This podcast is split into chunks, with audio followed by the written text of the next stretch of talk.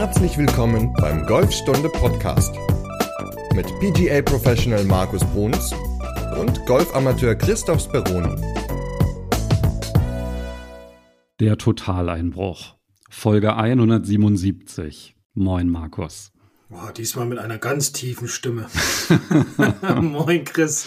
Hast du das bewusst gemacht, dass du so, so ein bisschen Spannung erzeugen? Der ja, ich wollte Einbruch. gleich die Schwere des Themas in der Einleitung transportieren. Okay, dann reden wir heute nur tief. Nein.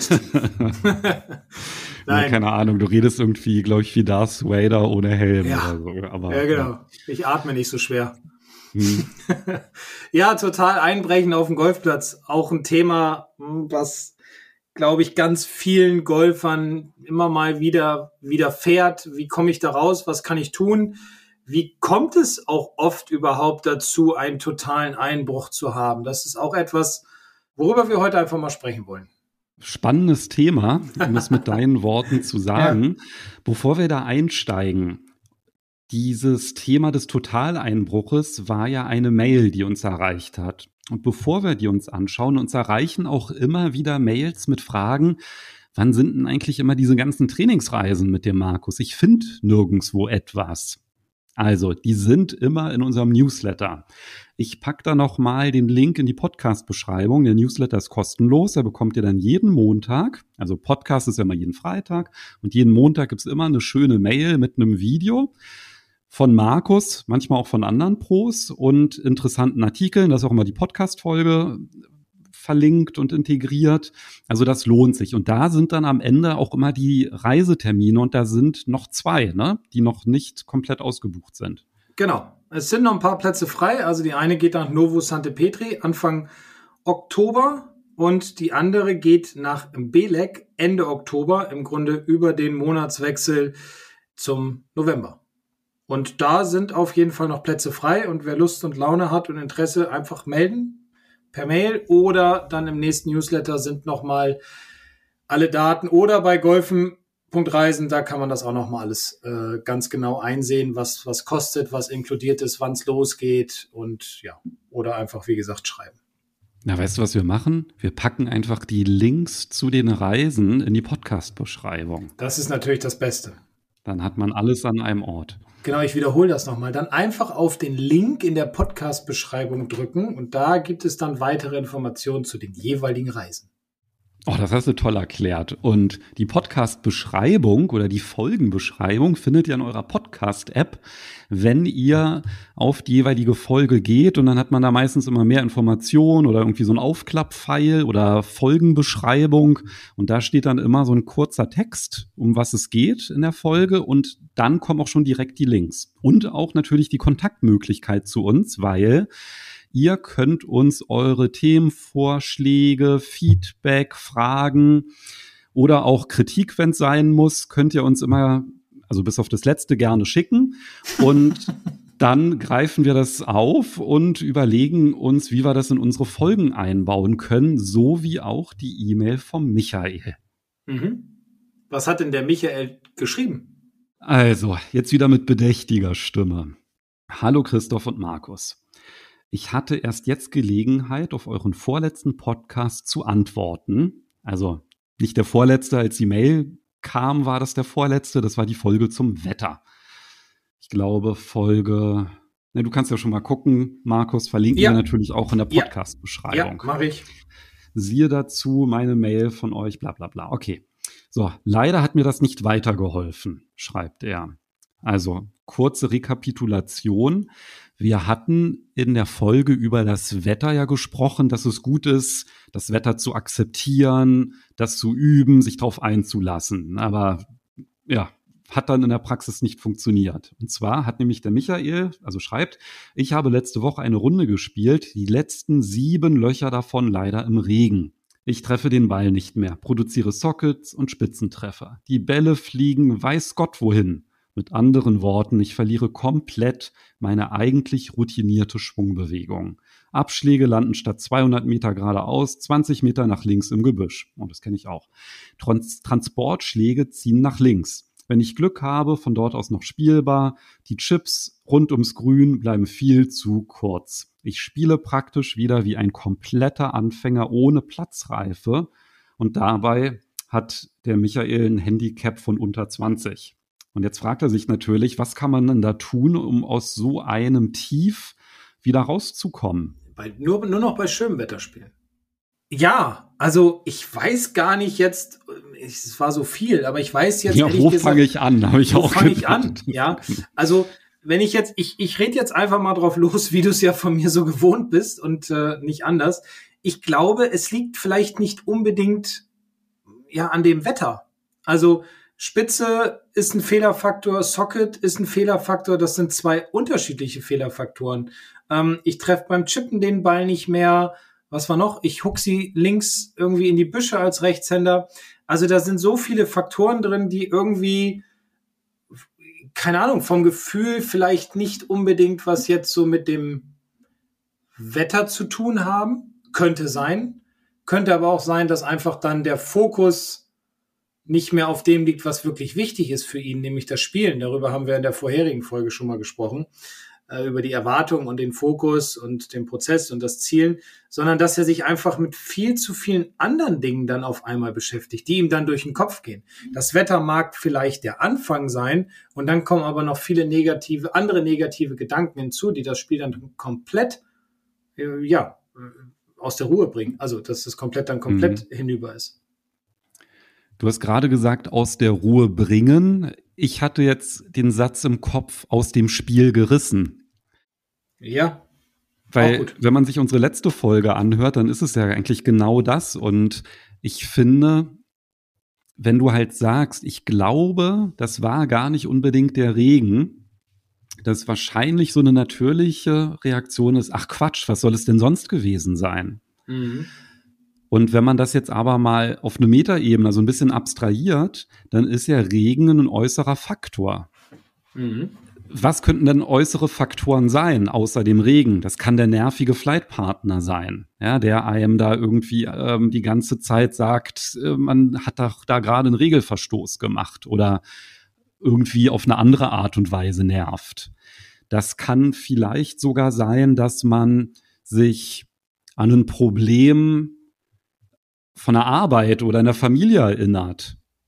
Mhm. Das kann vielleicht sogar eine Serie von schlechten Schlägen sein, obwohl das ist natürlich jetzt nicht unbedingt so ein äußerer Faktor, aber vielleicht dann halt doch, weil das dann auch so mit einer Erwartungshaltung zu tun hat und die kommt ja meistens auch eher von außen, weil wen versuche ich denn zu beeindrucken mit meinem Golfspiel? In dem Sinne glaube ich, dass du da gar nicht so verkehrt liegst, ne? weil wenn ich so einen total Einbruch habe, dann liegt es ja halt eben daran, dass ich rausgerissen wurde. Und dann ist halt die Frage, wie kann ich denn sowas vermeiden? Gut, der Regen war dann so das i-Tüpfelchen vielleicht. Ja, vielleicht. Oder ja. es war halt einfach eine Begleiterscheinung. Ja, genau. Ja, vielleicht. Genau. Also es kann ja auch andere Gründe gehabt haben. Das weiß man natürlich nicht. Wir stecken da nicht drin. Aber wenn ich halt so an mich selbst denke, so an Runden, wo ich einen Totaleinbruch hatte, dann ist es bei mir halt oft gewesen, dass sich das so eigentlich das ist nicht so ein, also so ein Einbruch ist ja nicht, äh, ich spiele jetzt hier eine super Runde und auf einmal geht gar nichts mehr, sondern eigentlich baut sich das halt immer mehr so auf. Das mhm. ist halt so ein einstürzendes Selbstvertrauen, ja, wie so ein Kartenhaus, das so langsam in sich hineinfällt, weißt du? Also, mhm. aber ausgelöst durch gewisse Faktoren. Und bei mir ist es dann halt oftmals eine schlechte Serie von Schlägen oder halt Klassiker. Hatten wir auch schon mal beim Einschlagen vor dem Turnier gesprochen, dass genau. ich mich halt irgendwie schlecht einschlage. Ne? Und da habe ich ja auch gesagt, da fühle ich mich so hilflos.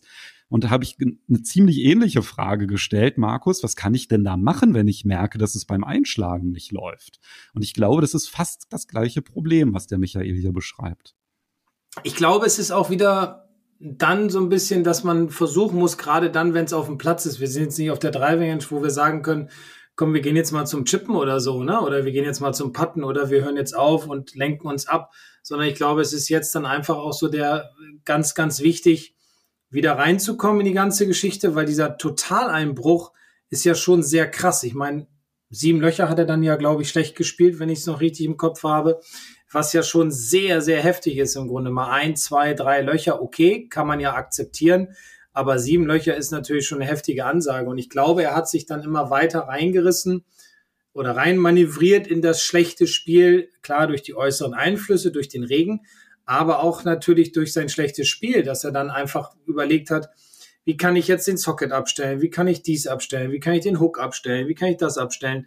Und darüber hat er sich viel zu viele Gedanken gemacht und hat dann halt auch nicht mehr gespielt, sondern hat dann das Spiel wieder zerdacht oder zerpflückt, was ihn dann noch weiter aus der Ruhe gebracht hat, weil natürlich dann die Dinge nicht funktioniert haben, die er sich vorgenommen hat. Und ja, also es ist, ist gar nicht so einfach, sowas zu beantworten, weil der, man hätte jetzt natürlich dabei sein müssen, um es wirklich zu, zu erfahren, was hat er da gemacht. War der Regen sehr stark?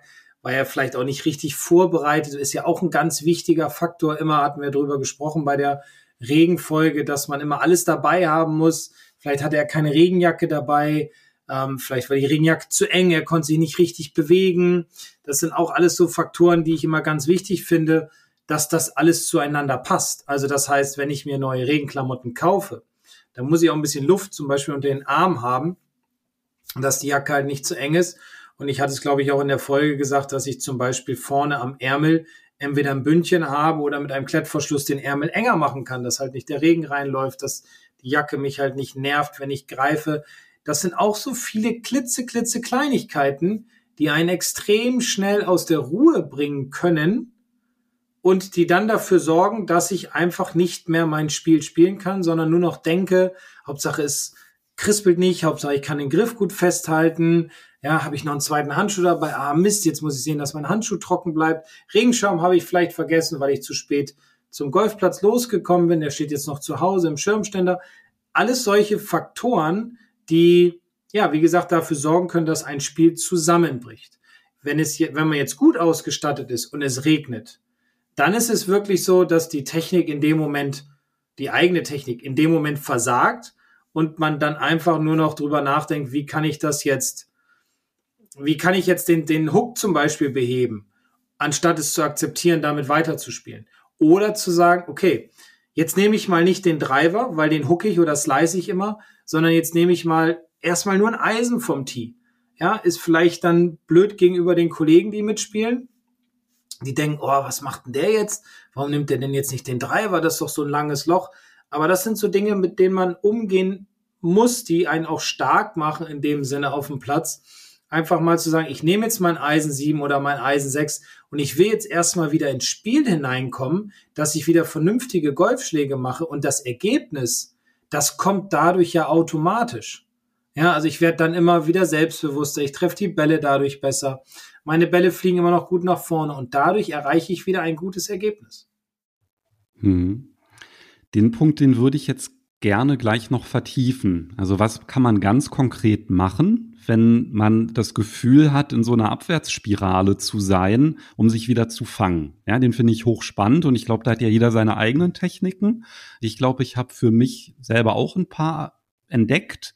Die habe ich auch schon in unterschiedlichsten Folgen schon mal genannt. Würde ich auch gerne noch mal wiederholen, ja, und auch natürlich deine hören. Aber vorher möchte ich noch ganz kurz eine andere Perspektive noch mal reinbringen.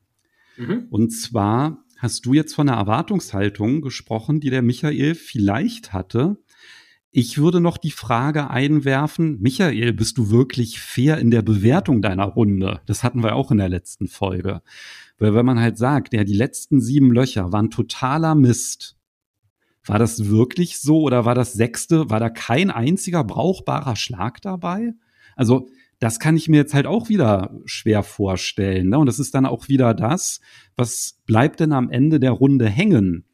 Und jetzt komme ich mal wieder zurück zu den Mechanismen, mit denen man halt Selbstvertrauen aufbauen kann. Ich bin immer zum Beispiel total stolz auf mich, wenn ich es schaffe, mich wieder zu fangen. Und das werte ich dann tatsächlich auch positiv, dass ich sage, ja, okay, ich hatte da so einen Einbruch, drei Bahnen, oh, war echt totaler Mist, aber deswegen ist ja nicht die ganze Runde Mist. Ja, weil die positiven Aspekte rauszuholen oder alleine zu sagen, obwohl es nicht lief, habe ich durchgezogen. Ich habe die sieben Bahnen zu Ende gespielt. Ich finde, das ist ja auch was Positives. Ja, und ich glaube auch nicht, dass jeder Schlag schlecht war. Also das ist ja auch so ein bisschen die, ja, nur noch Sockets, nur noch Spitze, nur noch Hooks, nur noch Fette beim Chippen. Das, das glaube ich nicht, dass das passiert. Das sind dann mal ein paar Schläge. Also das habe ich in den letzten äh, 34 Jahren bei mir selbst noch nie erlebt, dass so gar nichts mehr ging. Es ging immer irgendwas. Und ja, wie gesagt, das ist ein bisschen Wiederholung jetzt von der letzten Folge wo wir auch gesagt haben, okay, orient, lass uns lieber an den positiven Dingen nochmal orientieren und nicht an den negativen. Ne? Also das ist auch ganz wichtig. Wenn du auf der Runde nicht unbedingt die Fähigkeiten eines Pros hast und du anfängst einfach hektisch zu werden und kein Selbstvertrauen mehr, ja, also ich glaube schon, dass es dann halt auch solche Phasen geben kann, wo es extrem schwierig ist, einen positiven Schlag dann letztendlich dann auch zu haben. Also ich kenne ich kenne das ja selber, ja. Also wenn ich da anfange, irgendwie unsicher zu werden und ich werde hektisch in meinem Schwung. Und ein Satz ist mir halt auch in der Mail von Michael besonders im Gedächtnis geblieben, dass er gesagt, geschrieben hat, ich verliere komplett meine eigentlich routinierte Schwungbewegung. Und das ist es ja. Ich verliere das Gefühl für meinen Schwung. Und ja. jetzt wäre meine Frage, wie kann ich mir denn dieses Gefühl wieder erarbeiten? Weil du bist ja so der totale Gefühlsspieler. Du hast es ja in dir drin, aber wenn ich dieses Gefühl noch nicht so habe, was sind denn da so Kniffe? Aber da war jetzt ein Wort, was ich wieder ganz spannend finde. Routinierte. Und ich glaube, dann geht die Routine verloren.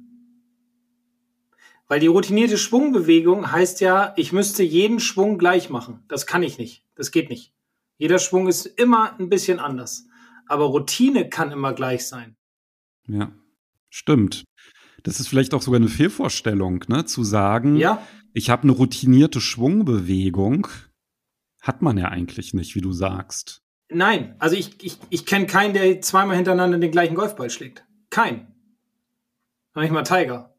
Also, äh, das ist, glaube ich, viel mehr dieses Wort Routine, routiniert sein, ähm, überzeugt sein, Ruhe wieder reinbringen in seinen Körper, nicht in den Schwung, sondern in seinen mhm. Körper.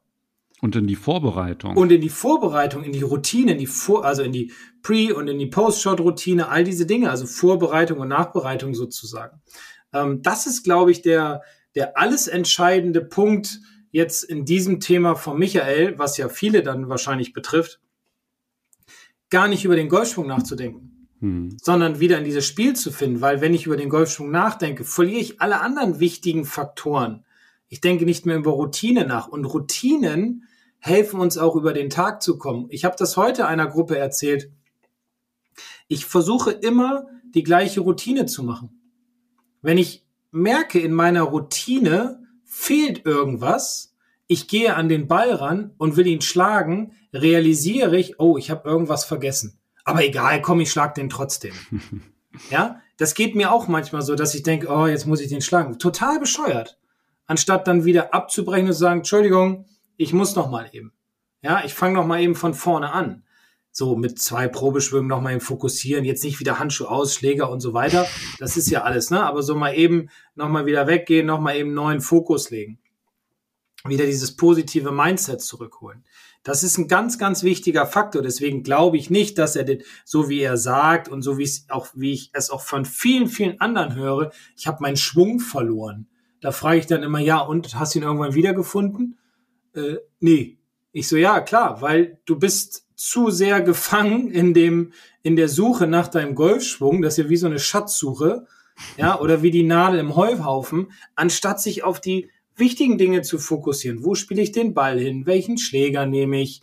Wo kommt der Wind her? Also meine Routinen wieder zu machen. Ich musste gerade innerlich so ein bisschen schmunzeln, dass du gesagt hast, ich habe meinen Schwung verloren. Dann könntest du dir auch fragen, ja, kannst du mir denn mal ein Phantombild von deinem Schwung zeichnen ja, oder irgendwie mal oder den mal beschreiben und dann fehlen einem natürlich die Worte. Ja. Und dann ist es halt genau das, was du sagst. Es ist halt ein Gefühl was ich dann vielleicht verliere. Und ein Gefühl kannst du halt dir nicht erdenken oder erzwingen. Ich kann aber durch eine Routine die Voraussetzungen schaffen, mit einer gewissen Ruhe an den Ball zu gehen und meinen Schwung dann auch abrufen zu können. Ne? Also, und den, wie kann ich ihn abrufen? Naja, indem ich halt gewisse Abläufe trainiere, indem ich zum Beispiel mit dem Boxensystem trainiere, also dass mhm. ich Schwung, also Planung des Schlages, Schwunggedanke von der Durchführung trenne. Und erst wenn ich das geschafft habe, bin ich ja frei von technischen Schwunggedanken und von dem Zerdenken des Golfspiels. Aber wenn ich das halt nicht beherrsche, naja klar, dann gleicht das halt so ein bisschen russisch Roulette, ob ich den Ball jetzt treffe oder nicht. Ja. Ja. Es ist einfach so. Für eine Podcast-Folge bereiten wir uns ja auch vor. Da haben wir auch immer eine Routine, die wir durchlaufen. Ja, wir sagen immer am Anfang, moin Markus, moin Chris, am Ende, ja, tschüss, bis nächste Woche. Ja, solche Dinge, das sind ja Routinen, die wir entwickelt haben über die letzten 100, ja, mit dieser heute 177 Folgen. Ja, spannendes Thema, wo du Spannendes Thema, ja, das ist auch etwas, was immer wieder vorkommt. Das sind Automatismen, die sich entwickeln und Genauso ist es auch beim Golf, wenn ich in so einen Totaleinbruch reinkomme. Ich habe einen gewissen Automatismus, den habe ich, der ist vorhanden. Ich muss ihn nur wieder rauskriegen und den kriege ich am besten raus, wenn ich immer wieder meine Routine durchlaufe, wenn ich das immer wiederhole, immer wieder neu mache. Und es ist auch, auch wieder ein Beispiel vom, vom Mannschaftstraining heute. Wir haben Pitch-Längenkontrolle gemacht, sechs verschiedene Distanzen. Am Anfang so ein bisschen ja, über Technik gesprochen, ein paar Ideen mitgegeben. Und dann zum Schluss haben wir noch einen kleinen Wettkampf gemacht. Jeder sollte aus der Distanz einen Ball in einen drei mal drei Meter großen Korridor Carry schlagen, also sechs Meter Durchmesser. So, und die erste Distanz war 30 äh, Meter und die letzte war 65. Und jeder sollte vorweg eine Prognose abgeben. Es waren sechs Schläge. Der eine sagte, ja, ich treffe fünfmal. Andere sagte einmal und so weiter. So, und dann habe ich gesagt, okay, ich mache euch das nicht so einfach, sondern einer schlägt, alle anderen gucken zu. Und vorher beim Training, wo sie entspannt waren, um sich einen Automatismus anzueignen, haben sie die Bälle gut Carry in diesen Korridor geschlagen. Dann ging's los mit diesem kleinen Wettkampf und einer, der eigentlich vorher viele sehr, sehr gute Bälle geschlagen hat, der war total nervös und aufgeregt. Aber, das hat man richtig gemerkt, was er dann gemacht hat, er hat bei jedem Mal, bei jedem Pitch, oh, es war aber nur Training, ja, bei jedem Pitch seine Routine gemacht. Die anderen standen, haben ihn zugeguckt. Der hat dann tatsächlich fünf von sechs in diesen Korridor Carry hineingeschlagen. Andere, die schneller waren, keine Routine, sondern gesagt haben, ja, mache ich jetzt mal, die haben nur ein oder zwei getroffen. Also das hat mir wieder gezeigt, dass diese Routine, diese Vorbereitung, dieses ja, sich auf den, den Schlag fokussieren, sich auf diesen Prozess fokussieren, damit das Ziel dann eintritt. Wenn ich das mache, habe ich viel, viel mehr Erfolg und kann auch wieder in mein Spiel zurückfinden. Bin ich 100% überzeugt. Wo du das jetzt gerade so erzählt hast, ist mir ein Wort in den Kopf geschossen, das ich unglaublich inhaltsstark finde. Und das ist das Wort des Ankerpunktes. Okay. Weil ein Anker, der gibt uns Halt. An dem können wir uns festhalten, der gibt Stabilität, Ruhe und sorgt halt eben genau dafür, dass man nicht weggerissen wird, ja, aus dem Spiel gerissen. Und mit deiner Routine setzt du ja gewisse Ankerpunkte. Und wenn du zum Beispiel sagst, wenn ich merke, ich bin jetzt am Ball und nicht bei der Sache, dann hast du ja auch erwähnt, dass du dann nicht komplett von vorne anfängst, sondern du gehst zu deinem letzten Ankerpunkt zurück. Ja. Und manche An Ankerpunkte, die kann man ganz bewusst setzen. Ich glaube, du hast zum Beispiel das Anziehen des Handschuhs, wenn du deine Planung abgeschlossen hast. Jetzt geht's los. Ne? Das ist so dein Trigger. Ja, ich ziehe den einmal so ein bisschen hoch, ja. Dann hatten wir zum Beispiel entdeckt, wenn du am Ball stehst und mit deinem Driver einmal auf den Boden tippst, dann weiß ich immer, okay, jetzt holt er sofort aus. Jetzt kannst du auf den Knopf drücken, Video geht los, ja. Ja, ja ganz genau. Und das gibt unglaubliche Sicherheit, auch dem Körper. Diese Ruhe, ja, dass man weiß, ja. ach, das ist ein gewohnter Ablauf, nichts, wovor man sich fürchten sollte. Ich bin im Autopiloten, finde ich eigentlich auch ein schönes Bild. Der Autopilot, ich drücke auf den Knopf, ja, du drückst mit deinem Driver auf den Bodenknopf und dann läuft dein Drive da automatisch ab. Ist alles einprogrammiert, muss nur abgespielt werden. Ja, es stimmt. Es ist so, jeder hat so seinen Triggerpunkt. Ich bin heute poetisch, ne? Ja, total. warst du in der letzten Folge? Ah nee, da warst du so der Sprücheklopfer, ne? Mit den Kalendersprüchen. Das war auch gut. Ähm, ja, da war ich mehr lyrisch unterwegs und ist aber fast das Gleiche, oder? Na, egal. egal. Ja. Aber du entwickelst deinen Automatismus, deine Routine. ja. ja. ja. Also, ich, ich komme einfach, also für mich ist Routine mal ganz, ganz, ganz, ganz wichtig und darüber spreche ich auch immer viel mit Schülern auf Golfreisen und so weiter. Das sind immer so Dinge, die ich immens wichtig finde, um die Ruhe in mein Spiel hineinzukriegen. Und wenn es selbst gerade dann, wenn es regnet oder wenn es stürmt oder wenn der Mitspieler mich nervt oder sonstiges ist, also äußere Faktoren, über die wir jetzt ja äh, aufgrund von Michaels Frage reden, was ja auch sehr, sehr gut war, diese Frage. Die Routine hilft mir einfach, zu mir zu finden, mich runterzubringen, mich zu setteln und an mein Spiel, Achtung, an mein Spiel zu denken und nicht an meinen Schwung. Weil der Schwung, der ist erstmal egal. Es geht darum, wieder reinzukommen in dieses ganze Thema. Und deswegen Routinen vielleicht auch mal ein bisschen zurückstecken. Wie gesagt, nicht den Driver nehmen, sondern mal ein Eisen 7 oder sowas abschlagen, um einfach wieder reinzufinden in das Ganze. Du hast ja gesagt, dass wir auch eine Routine für unseren Podcast haben. Ja. Und eine Routine ist ja zum Beispiel, dass wir immer gemeinsam auf so eine Mindmap gucken mit so Schlagworten, die uns wichtig sind. Ja. Und jetzt möchte ich mal einen spielerischen Faktor reinbringen, nämlich etwas, was nicht auf unserer Mindmap steht. Okay. Was hältst du davon, wenn wir unsere Folge damit schließen, dass wir versuchen, fünf Tipps, ganz konkrete Tipps für Michael zum Besten zu geben, wie man entweder ruhiger wird oder zurück ins Spiel findet. Und vielleicht kannst du ja den Anfang machen, indem du einmal das Boxensystem erklärst. Was muss ich tun? soll ich es jetzt mit, ja, ich praktisch auf dem Platz, ich komme am Ball an, ich nehme meinen Schläger, den ich überlegt habe, mir zu nehmen, weil ich vorher gelasert habe, wie weit ist die Fahne weg oder das Ziel, wo ich hinschlagen will. Dann stelle ich mich hinter den, das ist Punkt eins oder Box eins. Dann stelle ich mich hinter dem Ball in Box zwei in eine gedankliche Box und mache in dieser Box meine Probeschwünge. Meine Probeschwünge für den Schlag. Ja, so wo muss der Ball liegen? Will ich einen flachen Ball spielen, einen höheren Ball spielen? Wo sollte der Ball liegen? Wie ist die Ballposition? Wie sollte der Schwung aussehen? Versuche mir in Box 2 ein Gefühl für die Bewegung zu erarbeiten. Und sobald ich dann über die Linie in Box 3 hineintrete, über die imaginäre Linie, schalte ich alle Gedanken ab, fokussiere mich nur noch auf mein Zwischenziel, was ich auch wiederum in Box 2 mir gesucht habe, setze zuerst meinen Schläger an, dann stelle ich meinen Körper dazu, dann gucke ich nochmal, ob alles passt und dann haue ich drauf und warte ab, was passiert. Das war jetzt kurz erzählt. Genau, und das kann man natürlich auch auf der Range machen und nicht nur auf dem Platz. Also auf dem Platz würde man das imaginär umsetzen. Und auf der Range kann man sich tatsächlich so mit Sticks oder mit Schlägern einfach solche Linien setzen und das einfach konsequent anwenden, weil dann trainiert man die Routine. Also in welchen Schritten gehe ich vor und dieses Betreten der neuen Box, das ist dann wie so ein Ankerpunkt, von dem wir gerade gesprochen haben. Und da haben wir auch ein Video dazu, wie du das vormachst. Und das verlinke ich in der Podcast-Beschreibung. Okay, jetzt du. Okay, jetzt gebe ich den zweiten Tipp. Okay. Wenn man ganz, ganz doll aufgeregt ist, kann man seinen Puls runterbringen, indem man in den Bauch ausatmet. Wenn man aufgeregt ist, dann hyperventiliert man, da atmet man nur in den Brustkorb.